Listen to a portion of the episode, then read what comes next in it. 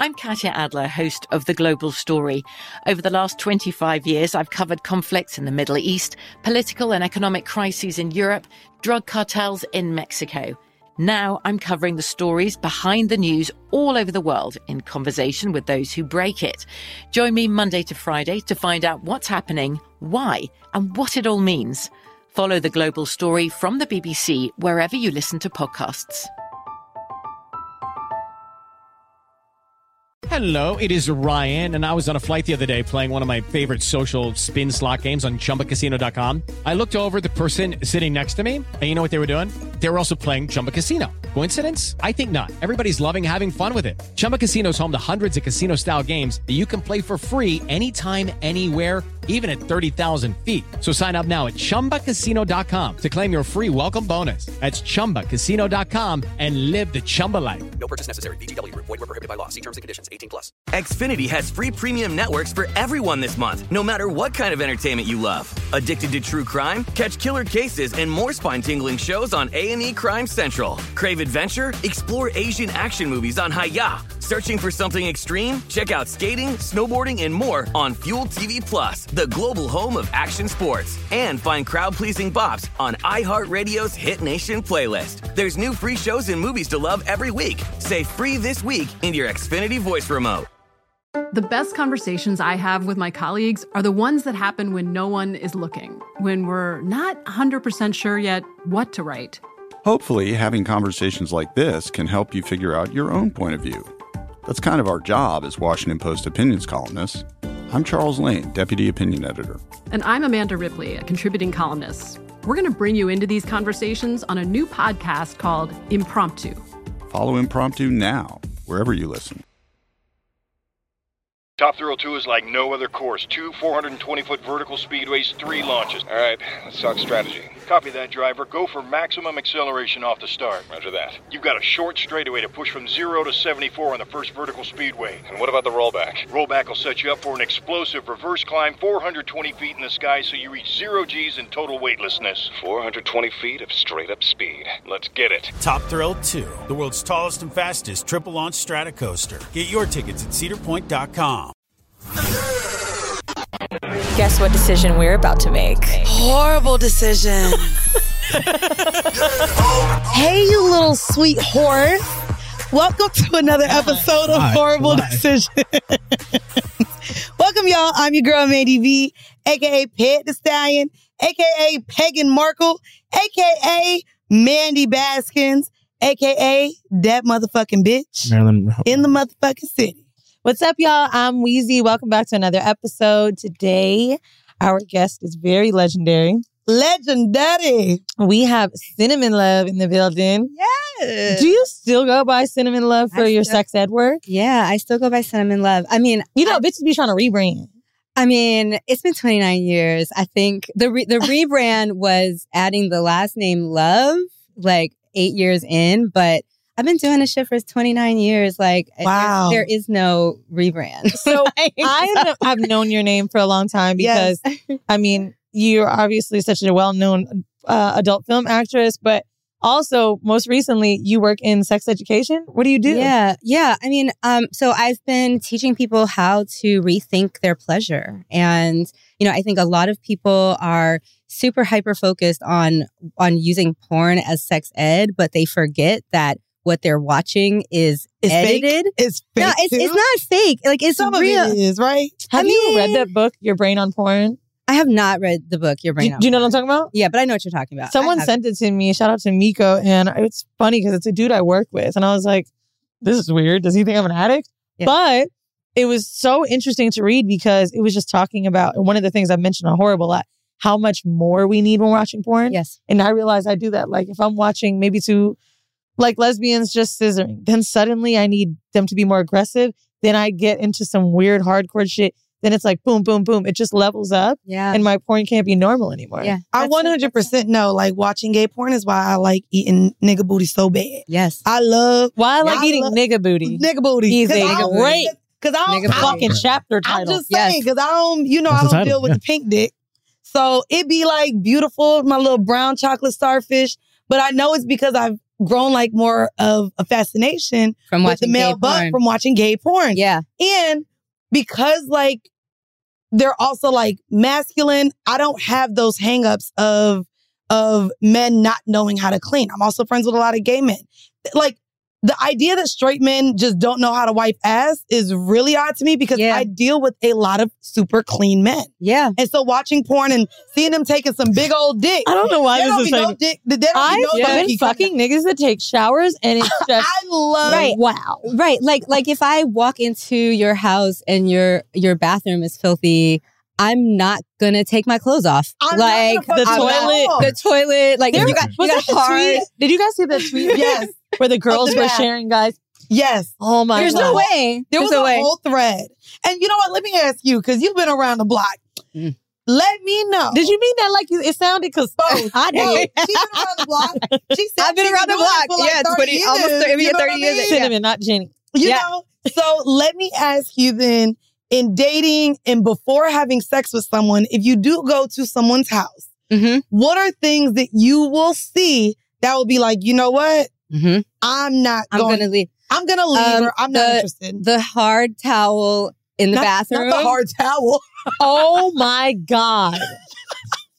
You're like, no. I know exactly what you're saying. You know what I'm talking about, right? So like it hasn't been washed. Like, you know what I mean? Or not having towels, not having like hand soap in the bathroom. Yeah. Just a bar. Yeah, just a bar. The bar or having like 3-in-1, you know, like body wash. Like shampoo, conditioner, and body wash? Yes. No. Actually, there was a guy that I was seeing a few years ago and I walked in his apartment, you know, like I walked in his place and I was like, this is not going to work for me. And I left. And then he hit me up and was like, what happened? And I'm like, well, I'm a woman and this is not clean. Like I'm not, it's not even about being bougie, but it's like, not comfortable. I'm not laying down in your bed and taking my clothes off if I have to worry about whether or not I'm going to, you know. The sheets are even clean. Are they even clean? Like if you don't have at least like, you know, food in your fridge, like how I need water after we have sex. I used to think that like, the things that I required from a dude's house had to do with money when I was younger. No. Because I had been very spoiled by good products and things men would have. And like, honestly, it's just not at all. Like, no, it's even if a dude... It's hygiene. It's just hygiene. There was one guy, there was an actor that I dated back in the, like very briefly back in the 90s. And he is the reason why I have the standards I do now around cleanliness with men because his house was so fucking dirty. Like I didn't see it when we walked in. Because the lights were off. His house was so great. No. And then it's like when I got up to go to the bathroom after we had sex and I was like, where the fuck am I at? Like I couldn't even sleep. Like I literally started cleaning his apartment. Not because I wanted to like clean his apartment. I wasn't trying to be chose. Like I couldn't even lay my head down on. I was like, wow. and it was funny because his mom came in the morning. Like she had a key. She came in the morning and she was walking. Like I was in the bathroom cleaning the bathroom because I wanted to take a shower, and I couldn't take a shower. Like there was like food cartons everywhere, and it's like so when she walked in, she was like, there's been a woman here. Like, do you have a girlfriend? And I was like, and that was a problem. That was a problem. But after she should be embarrassed that her son is so dirty. That's nasty. And also, there's a difference between filth and mess. Like, yes. I've definitely dated messy guys where their laundry will never get folded everywhere. Yes, but like filth is different. Filth is different. It was so filthy, and so because of that, I've never like at this like now I'm like I walk in and I say, okay, like what am I looking for? Like, is it clean? First of all, do you have bath products? Are there clean towels? Is there water in the fridge or at least a Brita filter? Like something. Right. So because after we have sex, like I'm going to want water. Like you shouldn't have to go make a run to the bodega to get water after we fucked. Like how am I supposed to like right. you're obviously girl, you better read that tap. I mean, New York water is good. They got polio in the water. They got polio in the water now. But it used to be in the water? Yes. Yeah. They got it from the water? No. Like people don't vaccinate their kids, and now we got polio. Polio is up in the building really the same way like COVID. Is that how people catching polio? Through the water? I don't know why this just made me think of. I was like a really big hater before I watched it, the Little Baby doc. Mm-hmm. I was like laughing about. I saw people on Twitter talking about like, yo, niggas feeling inspired from the rapper's doc. Like you need a new man. But I watched it and it was really well made. Yeah. Even talking about politics, just the way it was filmed, like phenomenal. Yeah. But one of the things I noticed that I thought was so funny was how rich he is. They've talked about how he's been rich forever, how he was a millionaire before he was rapping. But his house had a lot of empty parts. I'm like, this is such a nigga's house. Yeah. Like his closet, phenomenal. The sneakers, like everything. And it wasn't dirty. It was just empty rooms in this mansion. And it's like, obviously you can figure this out, but you know what niggas don't do? Think of interior design. They don't. They you know don't. What I'm saying? You just like, bucket. Also, best thing, I don't know if you guys saw it, but he was going to the Grammys with his son. And this to me, I love watching Black kids live in luxury and understand wealth. So they're going down the stairs and they're dressed so adorably. And there's like a fountain underneath where the stairs are. And little baby drops his phone. He's like, fuck. And he's running to grab his phone. And the son goes, but don't worry, Dad, you're rich. I was like, that's what I'm talking about. Right, I love that shit. But yeah, like really, it has nothing to do with money. You went to an actor's house. It was filthy. It's just niggas need to be elevated by women. Never, ever. Yeah, I mean, because if you have money like that, like, hire a housekeeper. You know what I'm saying? Like, you don't have to live that way. Get your TaskRabbit on. Get a coupon code. Something. Now, let's get to what we really want to know about. The whole shit. I know about you from the era of, here were my personal favorites. Not saying you weren't in there, but this was like women that I feel like I remembered because they were top dogs. Yeah. And then when you're like looking at their shit, you find Cinnamon Love. Mm-hmm. Like you were kind of in your own lane. Pinky had her own kind of vibe. But then I feel like Capri Styles, Lacey Duval, Cinnamon Love is what I was Cherokee was like, because y'all all had a similar body type. Capri, Lacey, right? Yep. Cherokee to ass was that Pinky like super fat donkey. You're naming like a bunch of people that I used to manage. But go ahead. So you did management. I had a management company called Urban Eye Candy.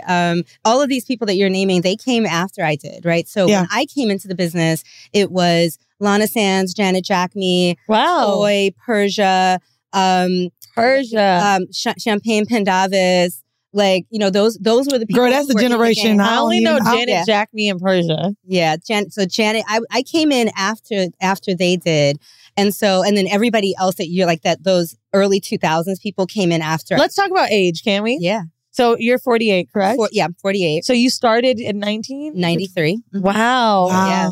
That's when I was 19. I was the very first Black kind of like girl next door, only because I looked like I was a minor. Right. So when I came in, most of the women outside of like Lana Sands and Janet Jackme had these late 80s, early 90s porn star bodies, which were the big, huge tits, little bitty bimbo look, no hips, no ass, because that's what was selling on the feature market. Yeah. And that's what the white men want to see. Right. So when I came in, I looked like I was scouted because I looked like I was barely legal. I was like the very first barely legal Black porn star. Was that something that you were okay knowing that this was the fantasy you were? Until I showed up there was a photo from my very first Hustler magazine shoot that appeared in the movie Freeway with Reese Witherspoon. Oh my God. So for people who don't know, Freeway was her best movie that she ever did. That movie was fire. The movie was fire.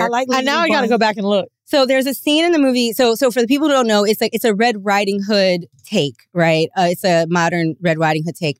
And there's a scene in the movie where they go to the house to the killer's house, and they cut the lock on a shed in the backyard, and all this like child sexual exploitation material comes out. And I'm watching the movie on DVD, and all of a sudden there's this picture of me that comes like this, flying out of the, and I'm looking, I'm like, wait, what? And I'm like, so I have to pause it and go back.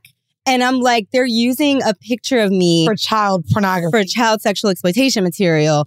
And I was like, oh yeah, no, we got to do a rebrand. Like that was actually when I rebranded, because I was like, this is not okay. What does a rebrand look like for in porn? So for me, like, you know, the porn industry doesn't have the same kind of like branding and marketing for performers the way that the music industry or film and television does. So like, if you think about like in music, you know, what you start, like your Britney, Christina, Beyonce, you start off as a teen. Yep. And then as you get older, you get sexier. The tops get shorter. Yep. The skirts get shorter. Music gets a little dirtier. So did you go in reverse? So I started off as a teen, but then because of the way the porn industry works, usually you age out, yes, right? Or it used to be that you would age out. So for me, what I did was I started shooting with companies that were also shooting playmates because so a lot of people... What were some of those companies? Well, kink.com I shot for. They were one of the first. A lot of photographers that I worked with, I'm trying to think of who I worked with. There's Christine Kessler, Ashley Fontenot. There was a bunch of people that were shooting glamour models because the way that Playboy used to work is that the Playmates could do glamour and they could do kink, but they couldn't have on uniforms or costumes. Okay. Right? And they couldn't do hardcore porn.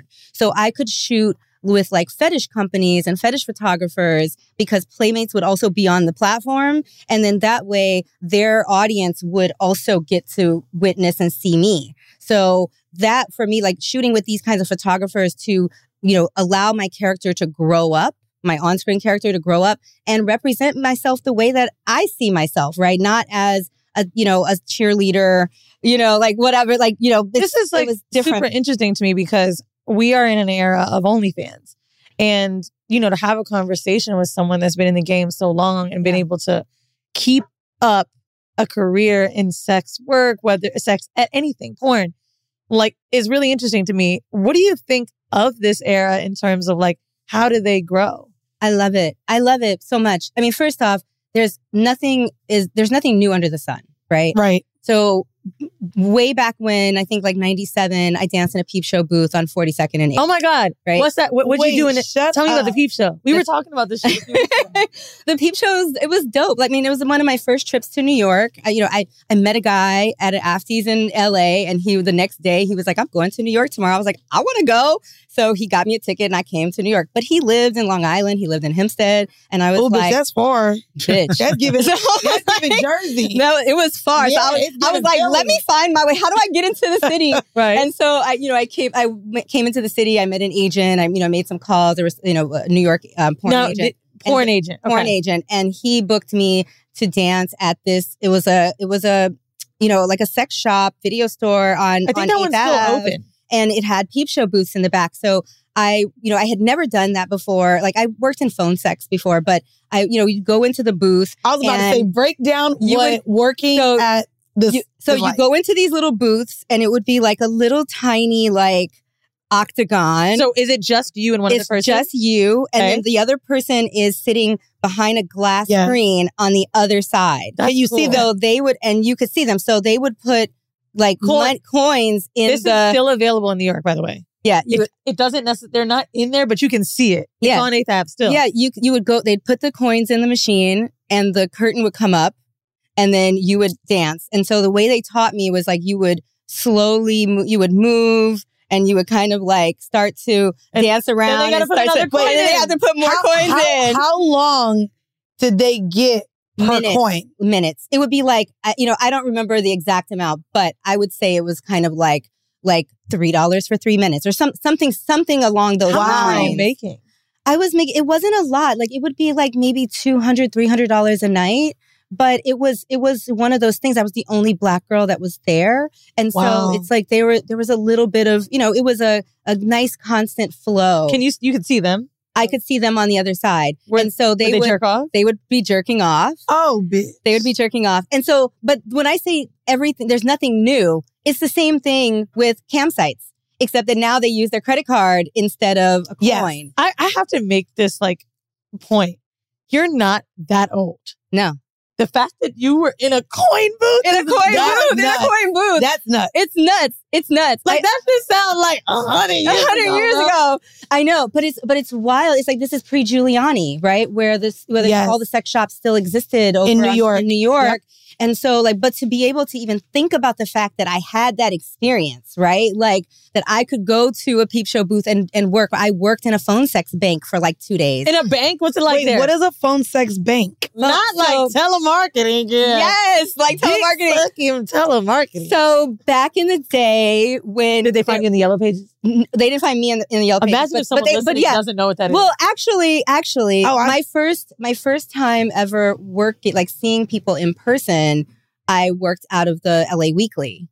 which was, it was in, and also, which still exists. And also there were other, like you would see in, you know, in LA, you see the red boxes in New York too, but you see the red boxes on the corner that have all the free papers. Yes. Oh, the red. Oh, and they have the free papers. So there were escort newspapers that, like in LA, like you would pay for your ads. Those are like the gay newspapers nowadays. They're the gay papers now. Yeah. But those were the kinds of things, like when I'm shooting a documentary next month for A&E, for Vice rather, on sex before the internet.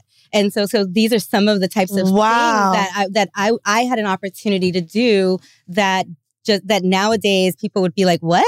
You were advertising in the paper? I mean, we used to advertise in the back of the New Yorker, you know, so for escort. I mean, but also your videos were put to like VHS. And they had to buy it DVD, that way, and DVD. And Blu-ray. And streaming. And so even, when you did it, it was, because you said 93? Because when you started, that was also before the internet. Literally, with escorting in papers. Yeah. I can't imagine how terrifying, because with the internet, you can see what they look like. You can maybe Google some stuff. Yeah, was there pictures in the papers? You could do either...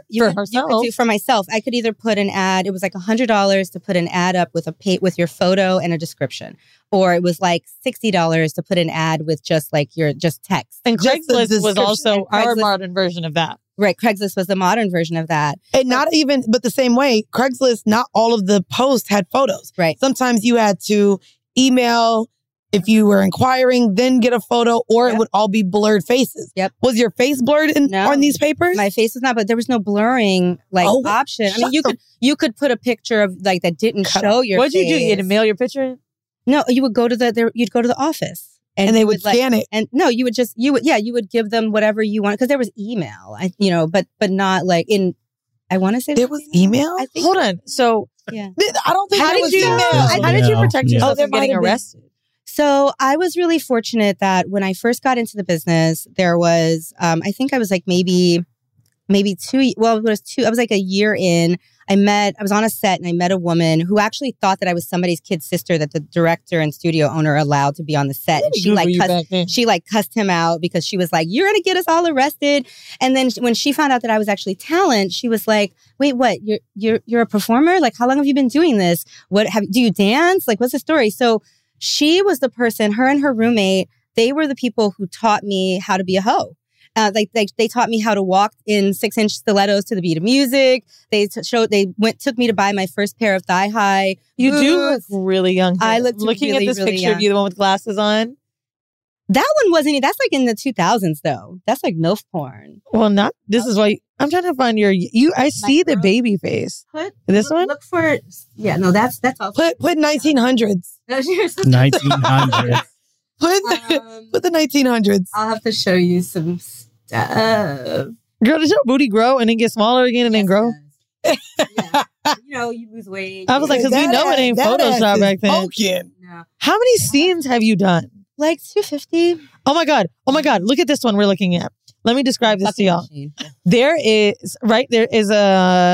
are tied to it. There's cups over your tits.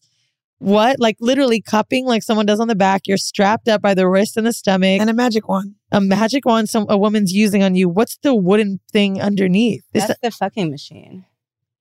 I'm sorry. Say that one more time. The fucking machine? Here, Ed, and I don't want to get it on YouTube. Yeah. That's fine. Oh, okay. Fucking machine. Yeah, it's a machine that has the, that had a dildo attached to it. I saw it on Real Sex. Nice. Yeah, you turn it on and it fucks you for the person. How many scenes have you done? Like 250. Actually, and I probably did like maybe 150 scenes, and then there's like 100 mixtapes. From BBC Radio 4, Britain's biggest paranormal podcast is going on a road trip. I thought in that moment, oh my God, we've summoned something from this board. This is Uncanny USA. He says, "Somebody's in the house," and I screamed. Listen to Uncanny USA wherever you get your BBC podcasts, if you dare.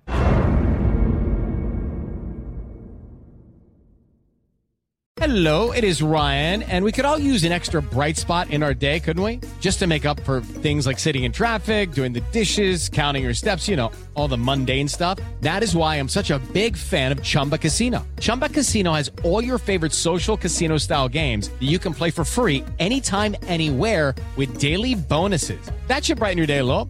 Actually, a lot. So sign up now at chumbacasino.com. That's ChumbaCasino.com. No purchase necessary. VGW Group. Void where prohibited by law. See terms and conditions. 18+. Xfinity has free premium networks for everyone this month, no matter what kind of entertainment you love. Addicted to true crime? Catch killer cases and more spine-tingling shows on A&E Crime Central. Crave adventure? Explore Asian action movies on Hayah. Searching for something extreme? Check out skating, snowboarding, and more on Fuel TV+, the global home of action sports. And find crowd-pleasing bops on iHeartRadio's Hit Nation playlist. There's new free shows and movies to love every week. Say free this week in your Xfinity voice remote. The 2024 presidential campaign features two candidates who are very well known to Americans. And yet, there's complexity at every turn. Criminal trials for one of those candidates. Young voters who are angry. The Campaign Moment podcast from the Washington Post gives you what matters. I'm Aaron Blake, and I'm covering my 10th election cycle. My colleagues and I have insights that you won't find anywhere else. So follow the Campaign Moment right now, wherever you're listening. Rev up your thrills this summer at Cedar Point on the all-new Top Thrill 2. Drive the sky on the world's tallest and fastest triple-launch vertical speedway. And now, for a limited time, get more Cedar Point fun for less with our limited-time bundle for just $49.99. Get admission, parking, and all-day drinks for one low price. But you better hurry, because this bundle won't last long. Save now at cedarpoint.com. I have a few questions, too, about, money.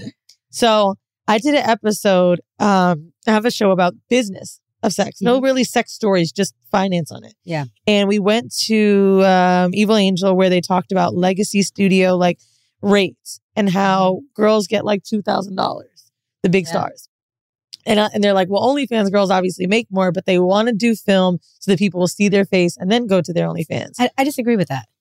I disagree with that because it used to be back in the day, you had the dancers would go to the big studios to dance porn, strippers would go to the big studios, like the legacy studios. Yes, Stormy used to do that. Yeah, Stormy, everybody used to do that. So because you would go dance you would shoot for these companies so you could get box covers, and then the box covers would allow you to go back to the strip clubs to feature. I like to describe, for people who don't understand what that means, it's like when a rapper tours, tours all the concert venues. I've seen Marie Love at a strip club like that 10 years ago. That's kind of the way that the feature dance circuit works. So, but the thing is you don't need that anymore. You don't need a box cover because Instagram is your box cover. Instagram now. Right? So, whereas before, you had to work for companies. So, it's kind of still the same thing, though, because OnlyFans is just the strip club now where you can make that money and it's your own. You make the money and it's your own, but it's but if you can do the social media marketing and you get the followers, why do you need to shoot for a company to get a box cover? You don't. What were the rates back then? Because he said a top girl today is getting $2,500. So, when I started, the going rate for you would get a lot of money, $1,500 to $2,000 for your first couple of scenes. Yep. And then after that, the blowjob scenes were $300, $500 for $500 to $800 for a boy girl scene. Girl scenes were usually a little bit less. But then you when I think about anal scenes would be maybe $12 to $15 or something like that, but. And then you go up depending on how many people are the game bangs. What's the most you've made, and was that your most brutal? The most I ever made. Did you ever do ghetto gaggers? I did not do ghetto gaggers. And tell me why. Because they're racist. Let's talk about what ghetto gaggers is. Yeah, so ghetto gaggers is they are a company that is run by white men. They also have another website called Latina Abuse, and they basically they consider themselves extreme hardcore porn, but really what they do is they fly women in from wherever they are on like overnight flights. They get them to a studio in, they take them straight to the studio in the middle of BFE, Jersey. They have them, they don't get them checked into a hotel first. And then they put them in this, in these compromising position where it's like they're giving them pizza and like stuff that's really greasy. And then they film them going through their checklist of all the different things that they're okay with and the things that they're interested in doing. And then they start shooting the scene. Right. So the woman has already signed a release form with a full stomach. And they shoot these scenes with them where they are literally just trying to make them throw up. And so and I've seen scenes where they had a girl throw up in a dog bowl and then poured it on her head. Right. I saw that one. And it's really, you can tell, like, even if somebody's interested in hardcore, really hardcore, extreme, like BDSM, that you can see the look on someone's face in their videos when they're uncomfortable. When they go from... the captions are like making the bitch cry. Like, yeah. And it's so fucking... And you can see that where they go from, I'm okay with this, to... I'm scared. What the fuck did I just... Like, what the fuck did I get? What I sign up for? And because they've flown them out, they don't have a hotel room. It's like they don't check them into the hotel until after the scene is over. So they're literally like, you know, it's coercion. Yeah. Like, okay, I have to tell you guys about why I asked about Ghetto Gaggers. I was asked to do a short documentary series on violence in porn. And this was a few months ago, right after shooting Sex Sells Season 2. So I was like, oh, Ghetto Gaggers is the worst I've ever seen. Yeah, we've got to talk about that. All of them are going to be a little bit older to where they could probably talk about it and be done with it. Right. I had to go through the site to find the girls that I wanted to work with. I could not even finish it. Yeah. And I said, yo, I'm not the person for this. It was supposed to be educational. And no, the doc we were making, by the way. Yeah. Which it was, I'm sure. But I was like, I don't think I could do it. It was taking me to a place that was so difficult. And you're right. You watch this. I don't even know how it's still up. And you know what's crazy? How cancel culture exists, right? You think about this Tiffany Haddish, Ari Spears thing that's going on. Mm-hmm. How did this skit exist? It's gone now. That's going to happen to Ghetto Gaggers. I don't know when it's going to happen. I don't know how it has it. Yeah. But found a girl I wanted to interview. Started watching it. The look. The comments. Yep. How they increasingly enjoyed her getting more upset. Oh my God, bro. Like, I don't even know how it's still legal. And now Dog Fart is a company. Same shit. So I like bukkake porn. So when I type it in, I find a lot of Dog Fart. Yeah. Which is literally them wearing Confederate flag shirts, fucking women on trash cans. Like, it's so crazy. They tried to get me to shoot for that Confederate flag shirt. Like seeing, like it's like a blow bang with the guys wearing the Confederate flag T-shirt, and they use black women, and I was like, no, I'm not doing that. And I wanted to ask you about that, because you coming in as the girl next door, a more petite body, not me making up words, but a more petite body. Did you start off with white men? Because we've talked to porn stars that said that they stayed there because once you fucked a black man in porn, your rate would go down. Did you experience that as well coming in early on? Or no. What was that like? So two things. The reason why a lot of white women wait to shoot with black men later is because back in the 80s and the 90s, when white performers would have to also do the feature dance circuit, most of the strip clubs that would have like chains of stores, so like Deja Vu, a lot of their stores would be across the Bible Belt and across the Midwest. Okay. So if you were a white performer, you could not tour those strip clubs across the Bible Belt. They wouldn't book you because you had sex with a black guy. Wow. So fuck the fact that your pussy's all over the internet. I mean, all of exactly.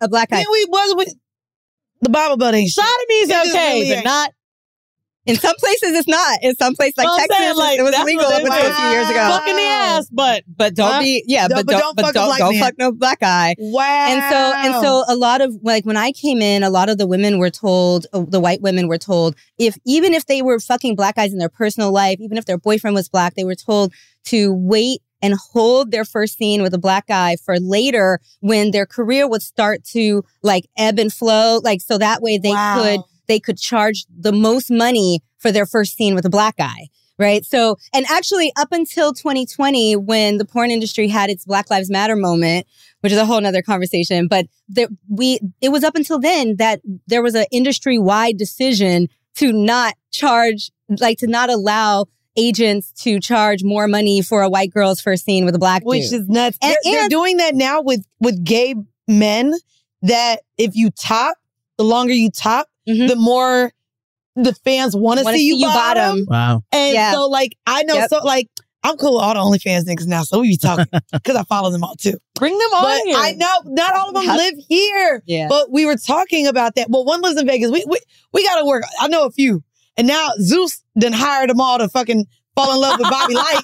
So now all them niggas getting famous. And I'm like, I don't want to hear you talk. I just wanted to see you bent over. Right. But they were telling me how even if they're versed in real life, the longer they stay atop in gay porn, mm-hmm. the higher they can charge whenever they do bottom. Yeah. Like literally, I watched one guy do it and they added all the like thematic music of the dick finally going in this top's ass, and it's crazy. It is nuts. I have it saved in my notes. I'll show it to you. You know what's so crazy is that like when I came in, it's like, you know, there was no equivalent to the black dick rate for black women. Right? There's none. It's like you basically, as a black woman, you're expected to come in, or a Latina, you're expected to come in doing everything, right? So, you know, even you couldn't say no. I mean, not that you can't say no, but there's just an expectation. It's like, you know, of course, people ask you like, what, you know, do you do anal? Do you do DPs? Or do you do group sex? Like, you know, all of these, they ask you what you do, but there's no big, you know, black dick rate for black women. And the reason the black dick rate existed is because there's it's the stereotype of black men having bigger dicks. Yes. And even it'll stretch you out or what? Right. Even though there's white guys in porn that have big dicks. Yo, like, do you know what I'm saying? James had that big old, the white boy I used to play, it was big. Manuel Ferreira has a big ass dick. He does. You know, and it's like, there's no, I was never offered more. Manuel, girl, he ain't white. He's from Spain. He's spicy. White presenting. That's a spicy white. He's Spanish. From Spain. He's Spanish. That ain't white. But that's from Spain. But that's like, spicy white, but that ain't white. I mean, it's still... Now, if you said Manny, but that motherfucking name is Manuel. But you know what I'm saying? It's like there's no special rate for him. There's no. Right. I worked with Rocco Siffredi. There's no special big dick rate to fuck Rocco Siffredi, and he has a huge dick. You know what I'm saying?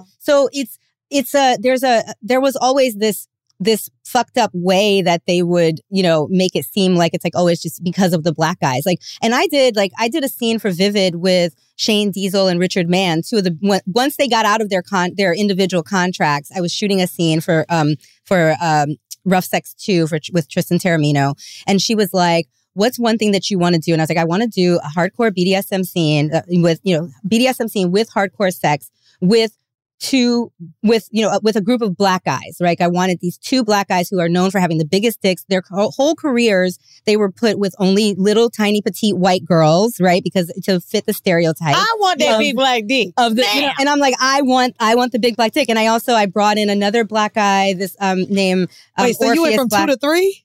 Orpheus, I remember. Orpheus. I brought in Orpheus. Orpheus was my top for the scene. I created this really dope ass scene where I was like, I wanted to do domestic service. I had this latex French maid's outfit on with a do porn. Like, you have to do a porn treatment, like film for some films. I love a good storyline. I love a storyline. I love a good storyline. I need to keep going. Movie. Okay, I had this idea that I wanted the guys like all in like a shirt, you know, collared shirts, playing pool. I was gonna do, you know, be serving drinks, and then I would spill a drink on one of the guests, so that my top would have to discipline me. And then part of the discipline was to loan me to his boys. It's giving you don't even want the money at this point. Now you wanted this. I wanted the money too. I mean, well, you know, it's like I get turned on by getting paid to have sex, right? That's my cash rules everything around me. Cash rules everything around me. But it was really dope. So we got to do some knife play and some fire play. And also I got fucked by Shane and Richard. And it was dope because here's two guys who are known for having they're like 12 plus inches. And to be able to, I was like, I want to show that Black women can also do all of the big dirty things. Yeah, take dick, do all the dirty, nasty shit. Like, I mean, my whole not even that. The BDSM, having Black men engaging in BDSM is super hot. It's having Black people engaging in BDSM. I mean, that's why we have the show, because we oftentimes look at BDSM and all those things, kinks, as white people shit. That's white people shit. Started the pod saying. And there are so many Black people that truly enjoy it. Yeah. It took me really a while to like find that. And also, I remember we had an episode where we interviewed this guy who was like, I was telling this story about how someone tied me up and blindfolded me. He was like, you let a white man do that to you. And I was like, you know how difficult it is? Like me and Black men and them kind of wanted them to get that way. Nowadays... Actually, that was only an episode 6 years ago. I actually think it's different now. It's different now. I think that people like King and Jasmine have definitely moved that forward. I mean, there were always people doing, like Black people doing, you know, involved in the BDSM scene. Mm-hmm. But like when I shot, I was the very first Black person to shoot for kink.com. That scene that you pulled up with the fucking machine was for Kink, but way back in the day. Wow. But when I shot for them, my first scene for them was actually with the owner of the company, because he pushed back so much about hiring me because he was terrified of the social pushback of putting a Black woman in bondage and like, you know, or in a cage. Like he was really afraid. Was there pushback though? Hell no. I mean, there was. I got pushback on forums. Like there were some porn forums back in the day where people, of course, were like, "Oh, she's setting the Black race back 50 years." Like, nigga, what? Like, how am I setting the Black? Like, it's sex. It's not like I'm not actually. Do you feel like being? I'm not somebody's slave. Like the Mia Khalifa conversation. The Mia Khalifa conversation. Like, tell me more. Actually. This is interesting. So I talked about this with a mutual friend of ours. That thing we were both asked to do, there's a platform that wanted to interview people about sex. And they asked me what I thought of Mia Khalifa. But they told me that earlier that day they were going to talk to Cinnamon. Oh, yes. I said, I'm going to be honest with y'all. We all know Mia Khalifa's story already. Yeah. She wore the hijab. It was only a few scenes she did. Now she's a millionaire. People hated her. They wanted to kill her. Like, not saying it's not fucked up, but... Yeah.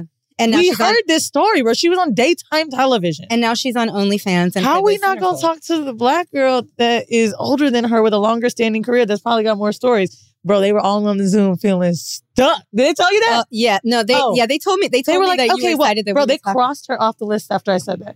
And it's like something that I think people just don't really, they're not really conscious of. Yeah. And then they ghosted. But that's another story for another day. But I think that there's, you know, people are always looking for this. They're looking for, you know, stories that fit a certain narrative. Yep. And so like for me, like, you know, I that platform like last year, and I actually told them when we first got on the call that, you know, I was really glad that they reached out because last year they did a show where they were regurgitating some very swerfy language and some Christian conservative like talking points around how porn harms women, as if we are not women also, those of us who are doing this work.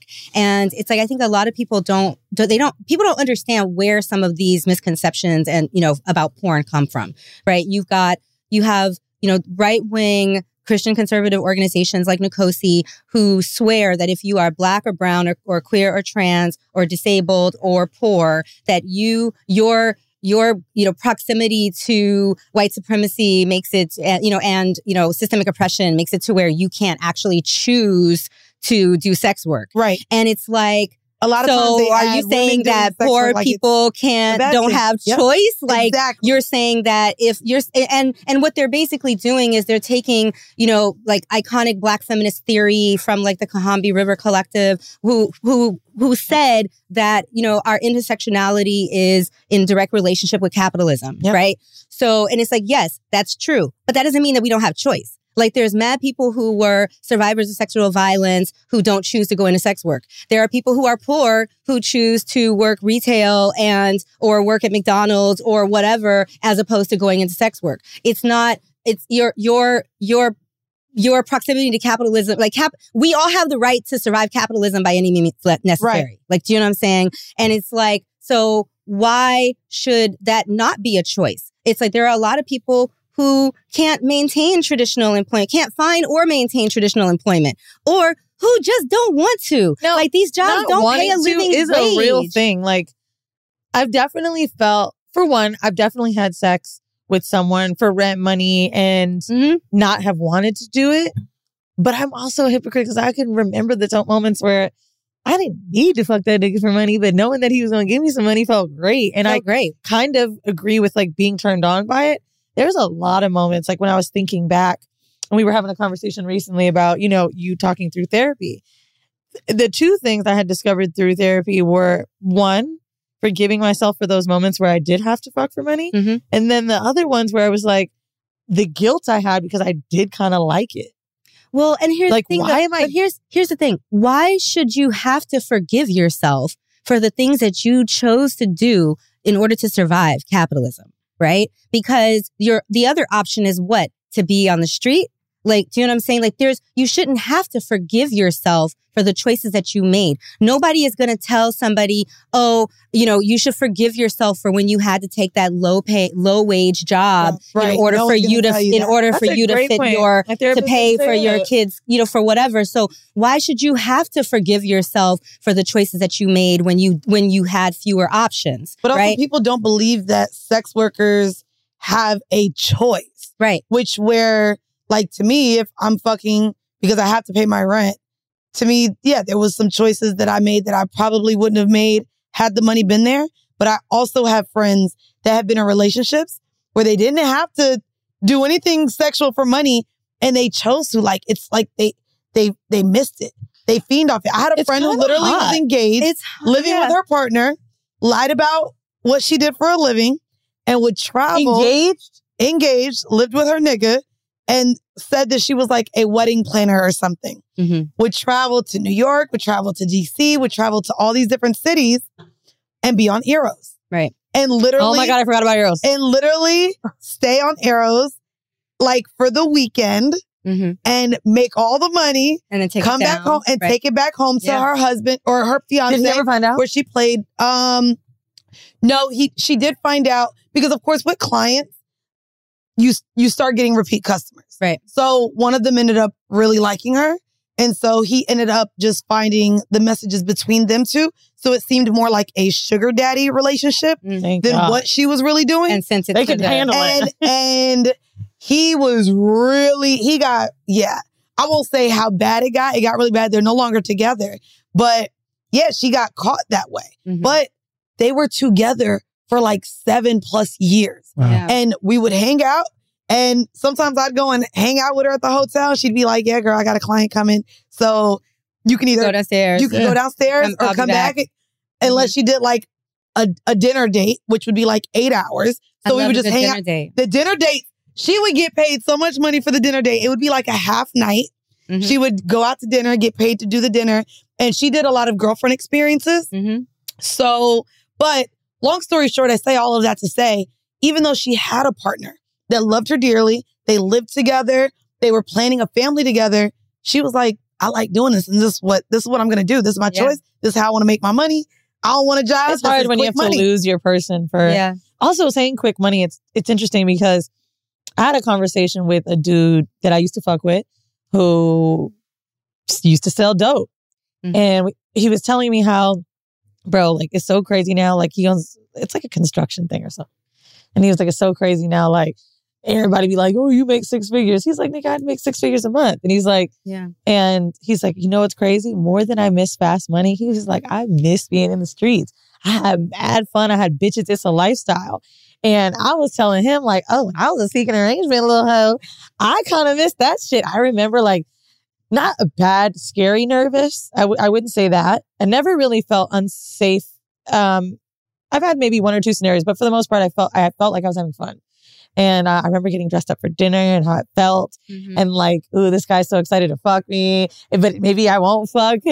I'm going to just keep getting this allowance money, which is kind of crazy because the allowance money thing on Seek an Arrangement is bullshit. They prey on young women. They do. Oh yeah, I was getting old and I was like, I'm in school. I'm 22. Yeah. No, bitch was 26. Right. Living a dream, bro. But I was in college. I was a non-traditional student. Bro, I started making, like, I realized, because, like, I knew I was going to go to college, but I wasn't really passionate about anything, particularly in college. I couldn't figure it out. And I was like, oh, I'm going to have to really do this up for this thing. Mm-hmm. Like, just my parents, they're starving.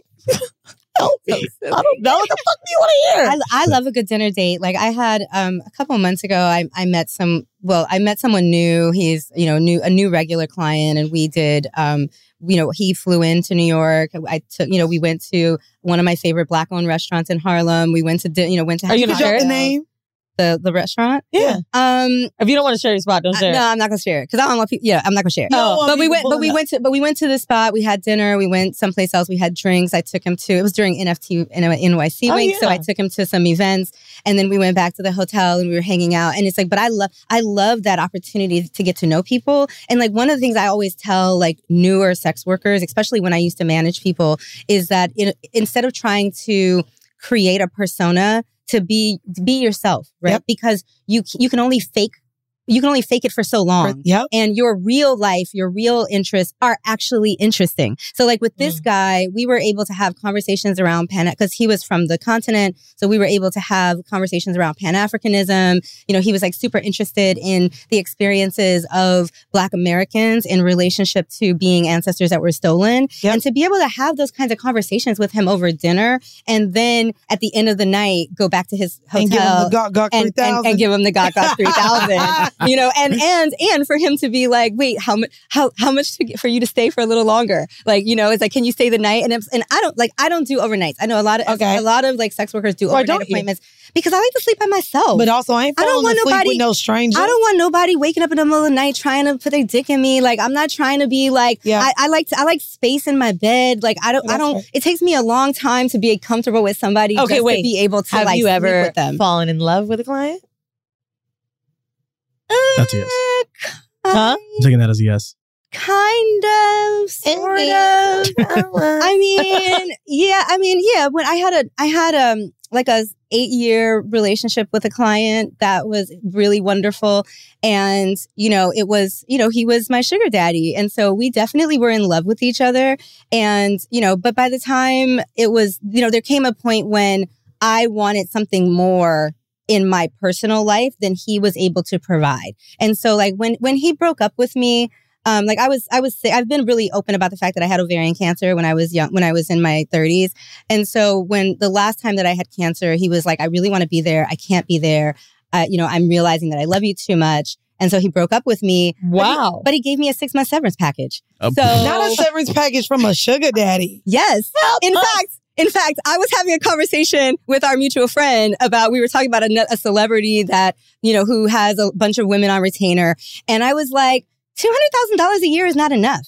Because I hope he's also paying the taxes on that $200K. I know, that's right. I hope he's also paying for their wardrobe. I hope he's also maxing out their 401K and their Roth IRA at the end of the year. I hope he's also giving, paying for their health insurance and giving them a severance package when it's over. Because you're putting your life on hold to have an exclusive arrangement with somebody. And so your life and your career, which means that when that's over, now it's going to take time to get back into the game and start being able to. $200,000 ain't shit. But I wanted to ask you that then, in terms of even being in those situations, right?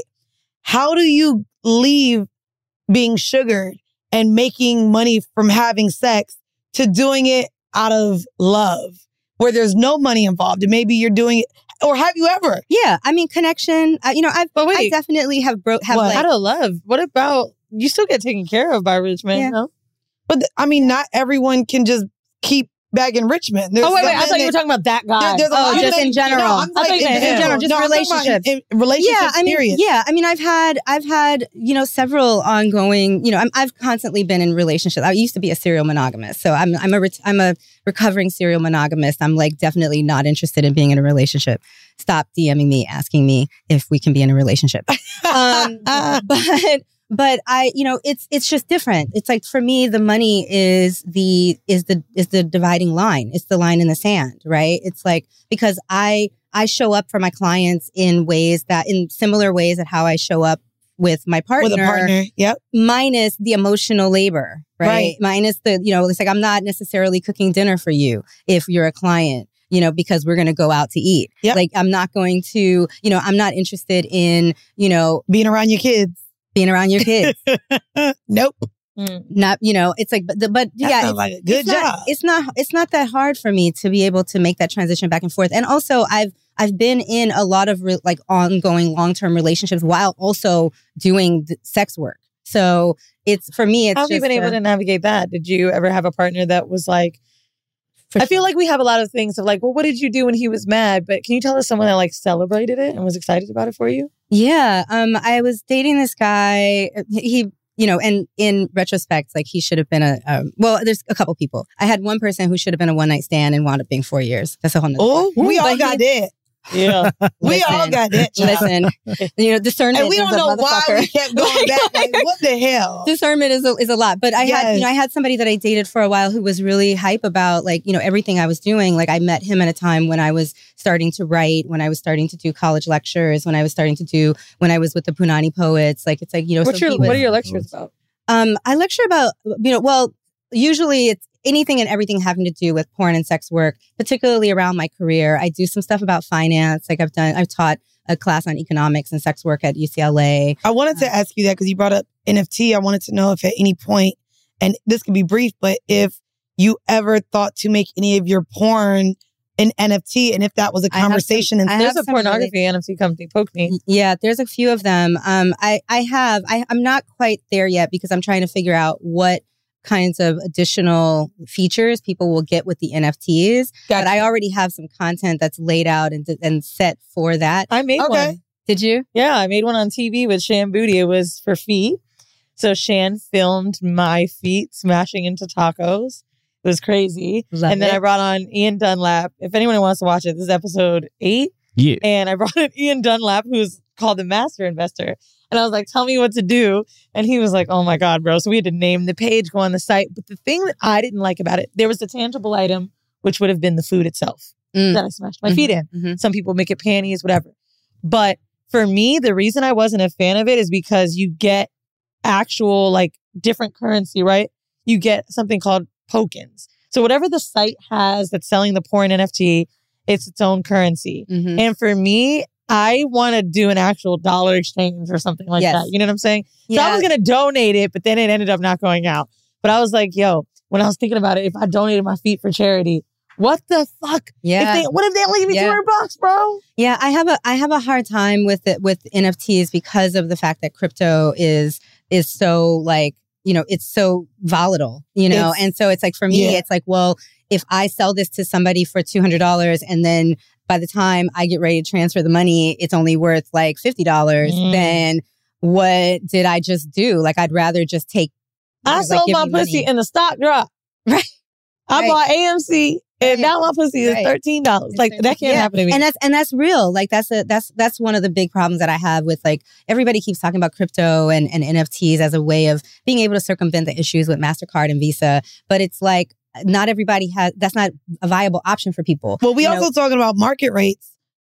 Is there market rates for pussy? And how are those rates looking like today? Like you talked about what the blowjobs are in porn, but in terms of sugaring or escorting, like what are like the market rates? I mean, what pussy going for today? The market rate, it varies depending on your location, right? So in New York is high. New York and D.C. is high. Okay. When I was living in L.A., I used to fly back and forth once a month, like just so that I would make all my money. I don't get it. L.A. wasn't having expensive pussy. L.A. don't care about black people. I know that's right. The clients there are not interested in black women. Nope. Like, I mean, there's some... Or big booties. Yeah, like, it's like, you come to New York and they want... You've got so many black areas. Our whore hive taught me that. Yeah. Like, I was kind of on that shit too. But then, like, I learned black L.A., and now that I just stick to it, I'm like excited about it. The niggas in Compton ain't dropping 15 racks on pussy. It's Lower Park, it's Baldwin Hills, it's fucking West Adams. Yeah, like, I mean, it's there's you get a few people, you know, a lot of celebrities, athletes, you know, there's a small percentage of black, you know, wealth in LA that is also interested in spending money on sex workers, on Black sex workers. I mean, you know, they're really looking for people who are more exoticals, who are more light-skinned, more ethnically ambiguous. Like, they're not looking for Black women. You know what I'm saying? I'm a Black woman. So they're not really checking for me. But if I go to Atlanta, the guys are looking to spend less money. Like, they want to spend between $500 and $800. You know, they might want to do a half hour because if your rate is $1,000, they want to try, or $800, they want to do a half hour just so that they can try to, like, you know, navigate. The half hour rate is nuts. They can try to get in there.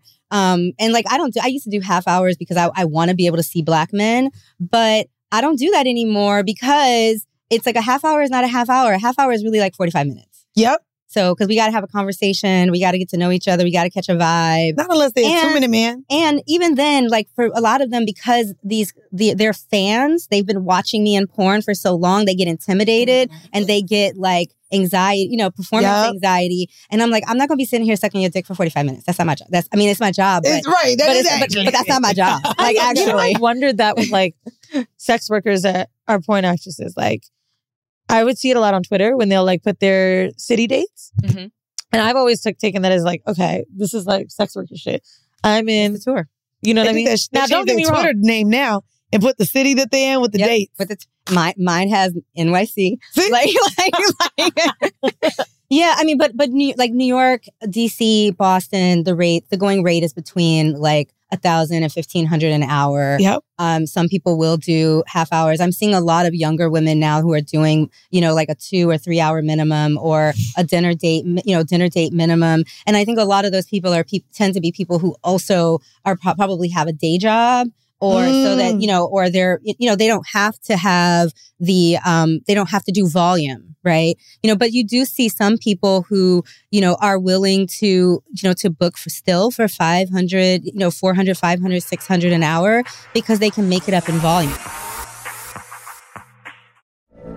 From BBC Radio 4, Britain's biggest paranormal podcast is going on a road trip.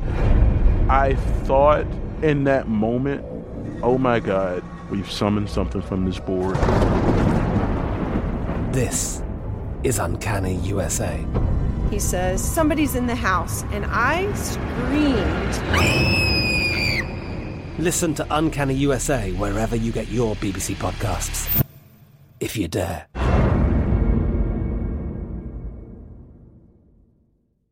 Xfinity has free premium networks for everyone this month, no matter what kind of entertainment you love. Addicted to true crime? Catch killer cases and more spine-tingling shows on A&E Crime Central. Crave adventure? Explore Asian action movies on Hayah. Searching for something extreme? Check out skating, snowboarding, and more on Fuel TV+, the global home of action sports. And find crowd-pleasing bops on iHeartRadio's Hit Nation playlist. There's new free shows and movies to love every week. Say free this week in your Xfinity voice remote.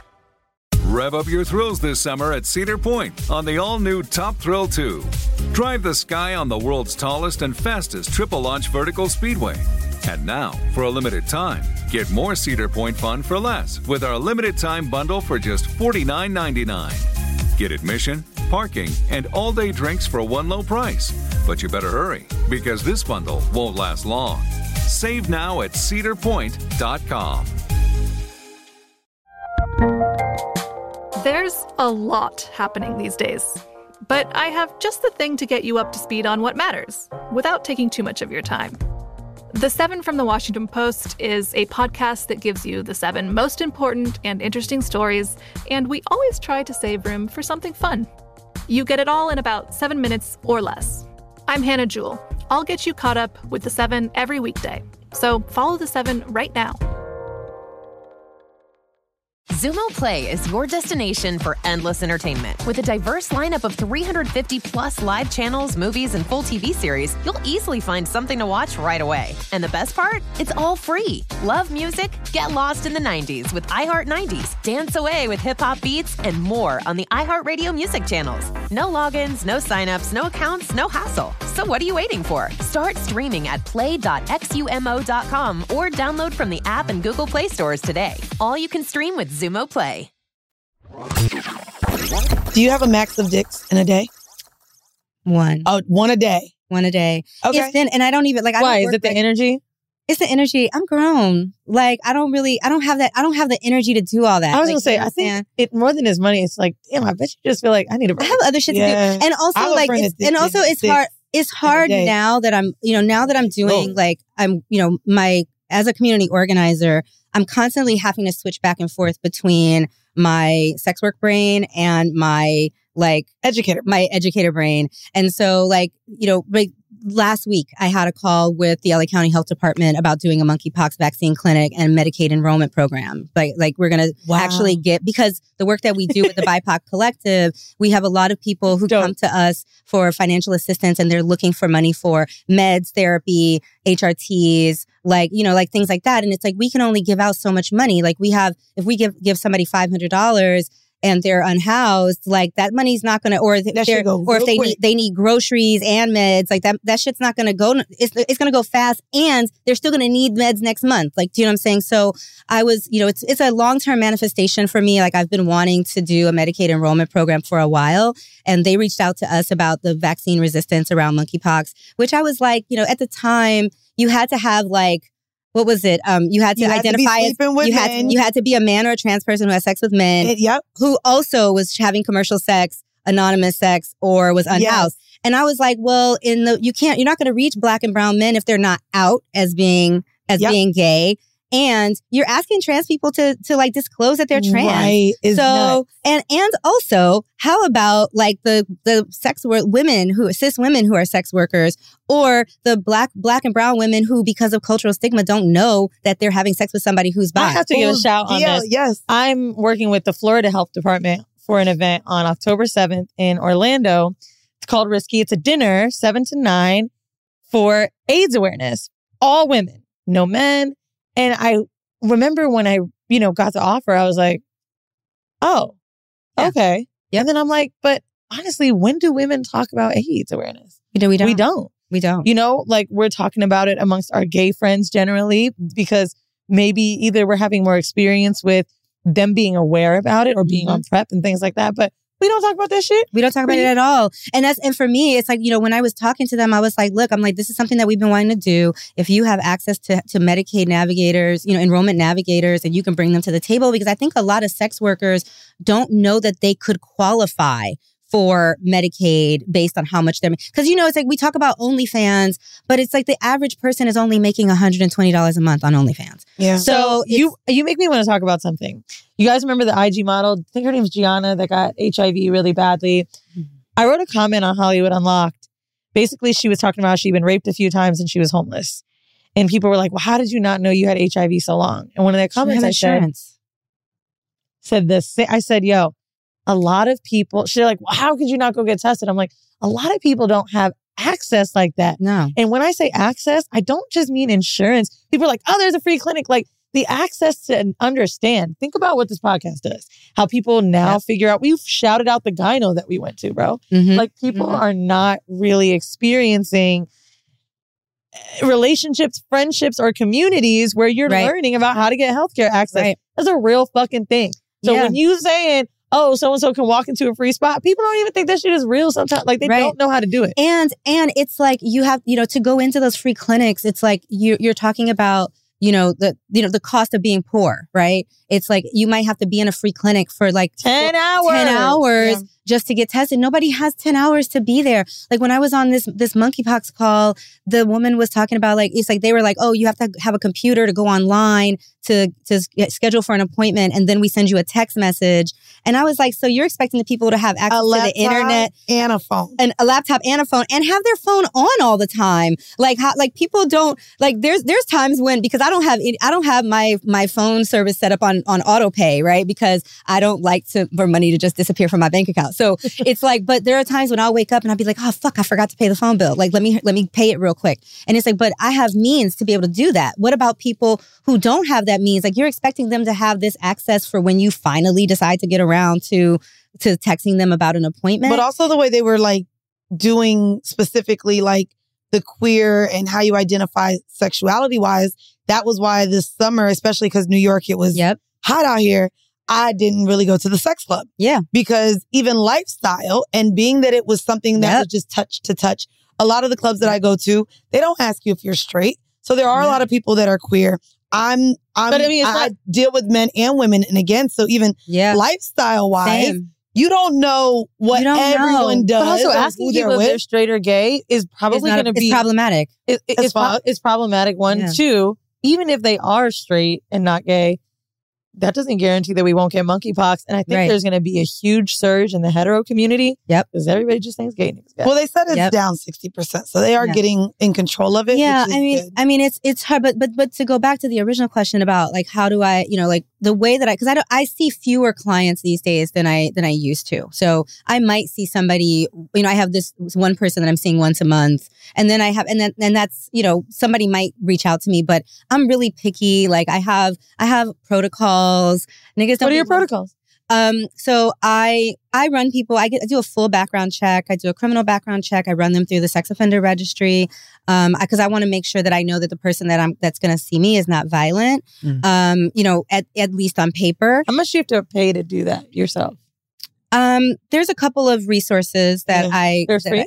They're not free. You gotta pay monthly. I'll send you some stuff. I'm just curious for the ballpark for people that will maybe like $20 a month for one platform. And then there's blacklist. There's where client all the blacklist where sex workers go on and they share like information about bad clients. I know a lot of those went away. That was wild. A lot of them went away during SESTA FOSTA. A lot of them went away, but there are still options out there. So I do that. And then I also I look at their social media because sometimes I don't use social media for screening alone, but I do look at social media because I want to get an idea of who this person is, right? Because people, they show their ass on social media. Like they do. Comments, I look through their replies. I look through the types of stuff that they're liking, you know, and then I also take a deposit. And, you know, I take a 30% deposit because because I'm not going to waste my time getting ready for somebody to cancel or no show. And it's a non-refundable deposit. They get one time within 3 months to rebook. And I also need proof of COVID vaccine also because we're still, you know, COVID is still in these streets. Bitch, you know what I'm saying? This is amazing. I'm going to be real with you. I think a lot of men just think when they see that someone's putting their city or dates that they're like, cool, I'm going to come through, like she'll look me up and see. I get mad people who will tell me that what I'm asking for is too much. And I'm like, well, then go to somebody else. Because, you know, like, fortunately, to make me comfortable. And I tell guys this all the time. I'm like, you know, at the end of the day, it's like, you know who I am. I don't know shit about you. And I'm still a woman. You're a man. Like, you're asking me. And we're about to be alone. Hello. You should want me to be comfortable. You should want, because really a lot of the screening for me is about compliance. Yeah. If you're willing to give me the information that I ask for with no problems, we don't have to go back and forth. You're just like, here you go. Oh, here's the screening form. Here you go. And you just do whatever I ask. Then I'm more likely to want to see you because now you made this a lot easier, but you should want me to be comfortable so that you can get what you want. When ego goes away for a moment, I think men will realize that. I had a guy tell me recently that I fucked years ago.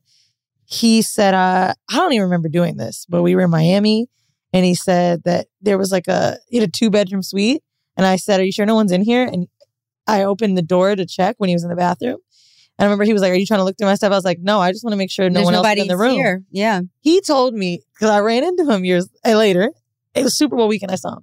He was like, you know what makes me think you? Every time girls come to my house, I be trying to make sure they know nobody else is in here. He's like, because I do want them to feel comfortable. Yeah. That was like the highest compliment. Because shit like that happens. Like, you know, there's always that situation where somebody is trying to set a woman up on some bullshit. You know what I'm saying? Like, especially sex workers, especially if you are a substance user. It's like, and women should be checking. Like, you should, just the same way that if you put your glass down in the club and you walk away, you know what's the new shit? Pick that shit up. I was at the box last night and it's Fashion Week. So the club is packed.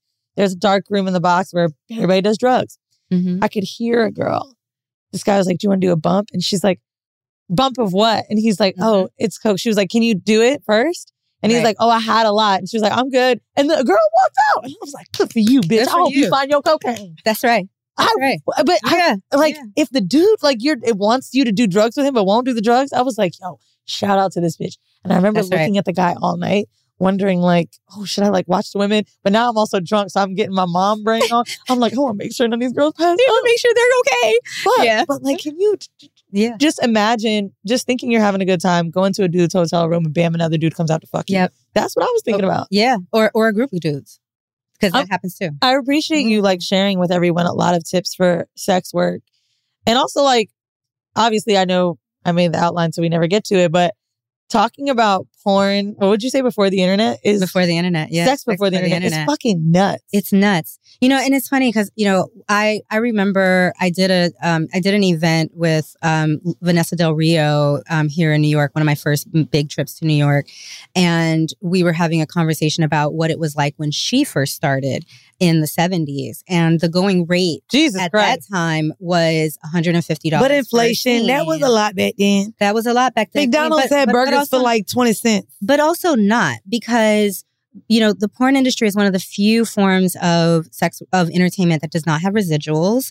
So like Vanessa Del Rio or Jeannie Pepper, you know, who are still alive, who are, you know, in their 60s or older, their movies are on the internet and they're not getting any money from that. Right. So people are. The crazy shit about that's like the crazy OnlyFans came out. And now we can like we can monetize. Well, because it's a subscription, but it's the same thing that's happening. I mean, like get our dollars back. I mean, it's happening now with the internet. Like actors are actually not seeing residuals anymore if they're if they're shooting streaming anything on streaming. Mm-hmm. So anything that you shoot on Netflix, anything that you shoot on HBO Max, any of those streaming platforms.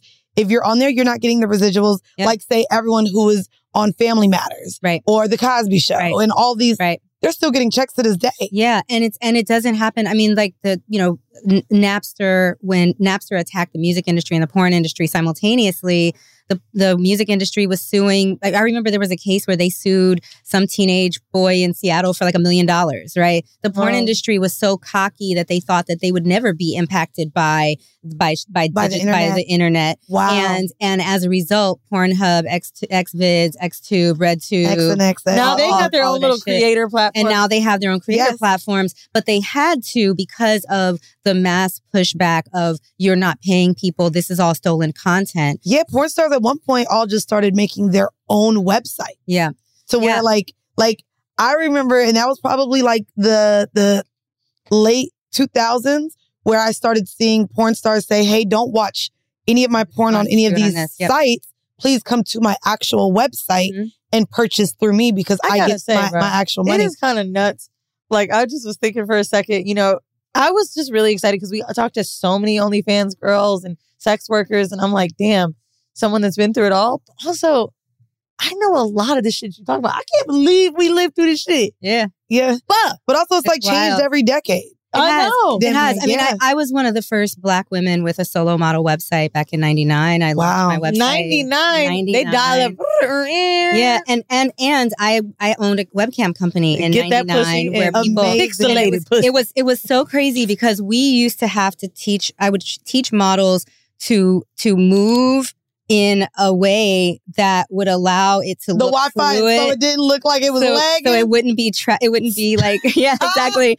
Because we were running a T1 line into my guest house, but on the other end, there were people who were still on 28K. Now you hate yourself. Dial up. You just hate yourself. Yeah. Wow. Yeah. But that wasn't that long ago. That is wild. That's what we were like doing like this.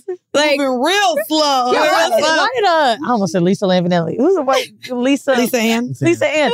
Oh, why didn't we get into this with her? Fuck, this is nuts. Yeah. Okay. Yeah, but we really had to teach models how to move kind of like so that on the other end, it would look fluid when they downloaded it. It was crazy. Now that we have 5G, can you tell people where to support you today online, if any place? Hell yeah. SingleinBrooklyn.com is the place to find all the places to find me on the internet. Yeah, that's right. SingleinBrooklyn.com. So you can go there. You can find the OnlyFans. You can find the cam site that I sometimes when I feel like it, you know, get on. You can find links to my Sex Panther so that you can call me, text me, video chat with me. That's cool. You know, all of the things. My social media, everything is right there. Along with if you want to watch any of my other interviews, you know, download some pictures, y'all. Blah blah blah. I've really enjoyed talking about The 1900s. Don't worry, I was born in a two. Anyway, right. If y'all want to support us, patreon.com/horrible decisions. We have our town hall every month where you can see Mandy and I face to face. We've got merch. And we honestly do all of our, we call them ketchup and mustard now because I love a plan. Yeah. But those are the episodes that basically I have no outline with. And then also if you guys want merch like you see behind us here, go to whorehive.com and get your merch. Hopefully we have some new designs coming soon, but we always have our segmented shirt, our tie-dye shirt. We got the hat. So go on over to whorehive.com and get it. Cinnamon, thank you so very much. Thank you for having me. For joining us. This was amazing. Appreciate you so much. Hope that you guys enjoyed this episode as well. And this has been yet again another episode of Horrible Decisions. Bye, y'all. Bye. Yeah, so who knows? Maybe I'll meet a hot Spotify exec. Ooh. Not ooh. That's honestly the only reason I kind of like going to events, because I just be like, ooh, who am I going to meet? Because I realized, and I'm going to say this before we get to vanilla shit, because vanilla shit's a good one. I be fucking with a lot of niggas that aren't necessarily well-to-do. And we had this conversation all together after the link up. We all went to eat. And I was talking about how I really be fucking broke niggas. And Brent was like, I think that's because you just like feel like you don't have time for niggas with money because they're so used to bitches working hard for them, right? And he didn't get Kevin Samuels on me at all. He was like, but it's not like you don't want dudes to take care of shit for you. He's like, so why do you think it's attractive on the other side? And I said, I think that I'm low-key attracted to guys that aren't necessarily the Casanova of the crew because they're not scared to show how much they like me. Like sometimes when like rich dudes or athletes, you know what I'm saying? Like, not saying they don't be trying to holler at me, but like, we had this conversation literally just on the regular episode. They really don't be on my dick too much. But you said you wanted an industry dude guy because you thought it would be easier for an industry dude than a regular nigga. So now it's the opposite? No. I still do. But I'm saying, he's like, why do you think you've been like having these run-ins with, like, you know, think about Hospital Dick or the skater dude or whatever. He's like, why do you think this is happening? And I said, I don't think industry dudes or rich niggas necessarily be the ones that give me the same energy. Like, I like guys that like me. You know what I'm saying? Like, if when someone's giving me that energy, I'm like, yeah, I'm with it. And sometimes rich niggas got too many options to where, like, Brianda said something to me that I really liked. She's been dating a lot.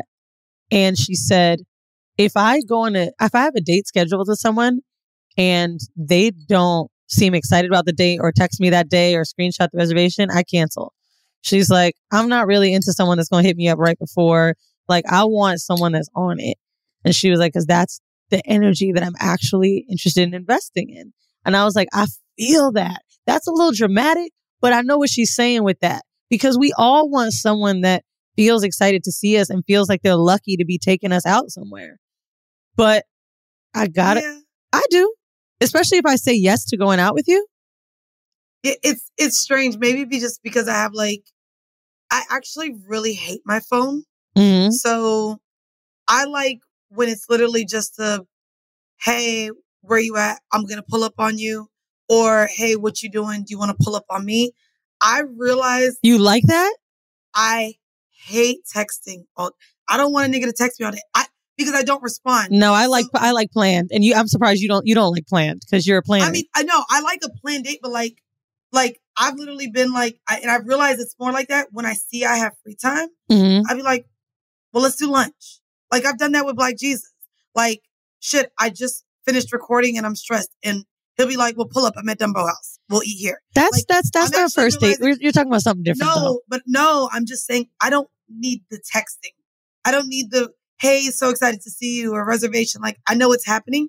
I realize how much of a non-responder I am in text messages now because I really just hate my phone. I mean, if I'm dating you're dating Black Jesus already, so you guys can find pockets to see each other.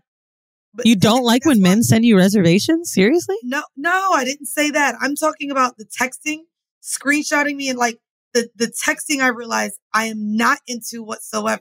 Like, I'll FaceTime you. or we can link up to talk. I realize how minimal I am in talking. Yeah, I don't need a lot of thread. I'm talking about someone showing that they're like, I don't know. I agree. If I have a date with someone Friday, actually I did have a date last week. I went to the Short Stories Hotel, or 2 weeks ago. The dude, our date was at 5. Around 12, he's like, "Hey, Gila, looking forward. I'll be there at 5. Are we still good?" And I was like, "Oh, I like this. Okay, like I do appreciate that. Not on some like corporate worky shit, but I do think sometimes it's nice to feel like, you know, you remembered me, or I'm not an afterthought, I guess." Okay, I want to talk about something real quick that I didn't put in the outline, but I just found this on the Shade Room, and I could not believe this bitch. Did you see the Erica Banks clip of her saying what she wants people to look like that go out with her? No. Erica Banks is the girl that's a rapper that was like, "Busted." No, I'm saying for everybody else. Is you fucking. So someone recorded this from her close friends and they just posted this. And this is what she said. This is basically what she did. From BBC Radio 4, Britain's biggest paranormal podcast is going on a road trip. I thought in that moment, oh my God, we've summoned something from this board. This is Uncanny USA. He says, "Somebody's in the house," and I screamed. Listen to Uncanny USA wherever you get your BBC podcasts, if you dare.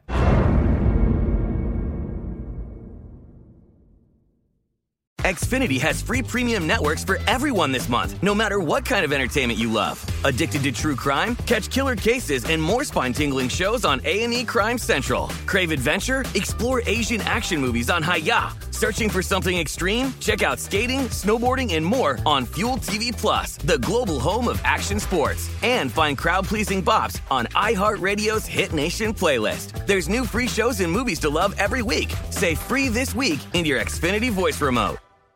Rev up your thrills this summer at Cedar Point on the all-new Top Thrill 2. Drive the sky on the world's tallest and fastest triple-launch vertical speedway. And now, for a limited time, get more Cedar Point fun for less with our limited-time bundle for just $49.99. Get admission, parking, and all-day drinks for one low price. But you better hurry, because this bundle won't last long. Save now at cedarpoint.com. Xumo Play is your destination for endless entertainment. With a diverse lineup of 350-plus live channels, movies, and full TV series, you'll easily find something to watch right away. And the best part? It's all free. Love music? Get lost in the 90s with iHeart 90s, dance away with hip-hop beats, and more on the iHeartRadio music channels. No logins, no signups, no accounts, no hassle. So what are you waiting for? Start streaming at play.xumo.com or download from the app and Google Play stores today. All you can stream with Xumo Play.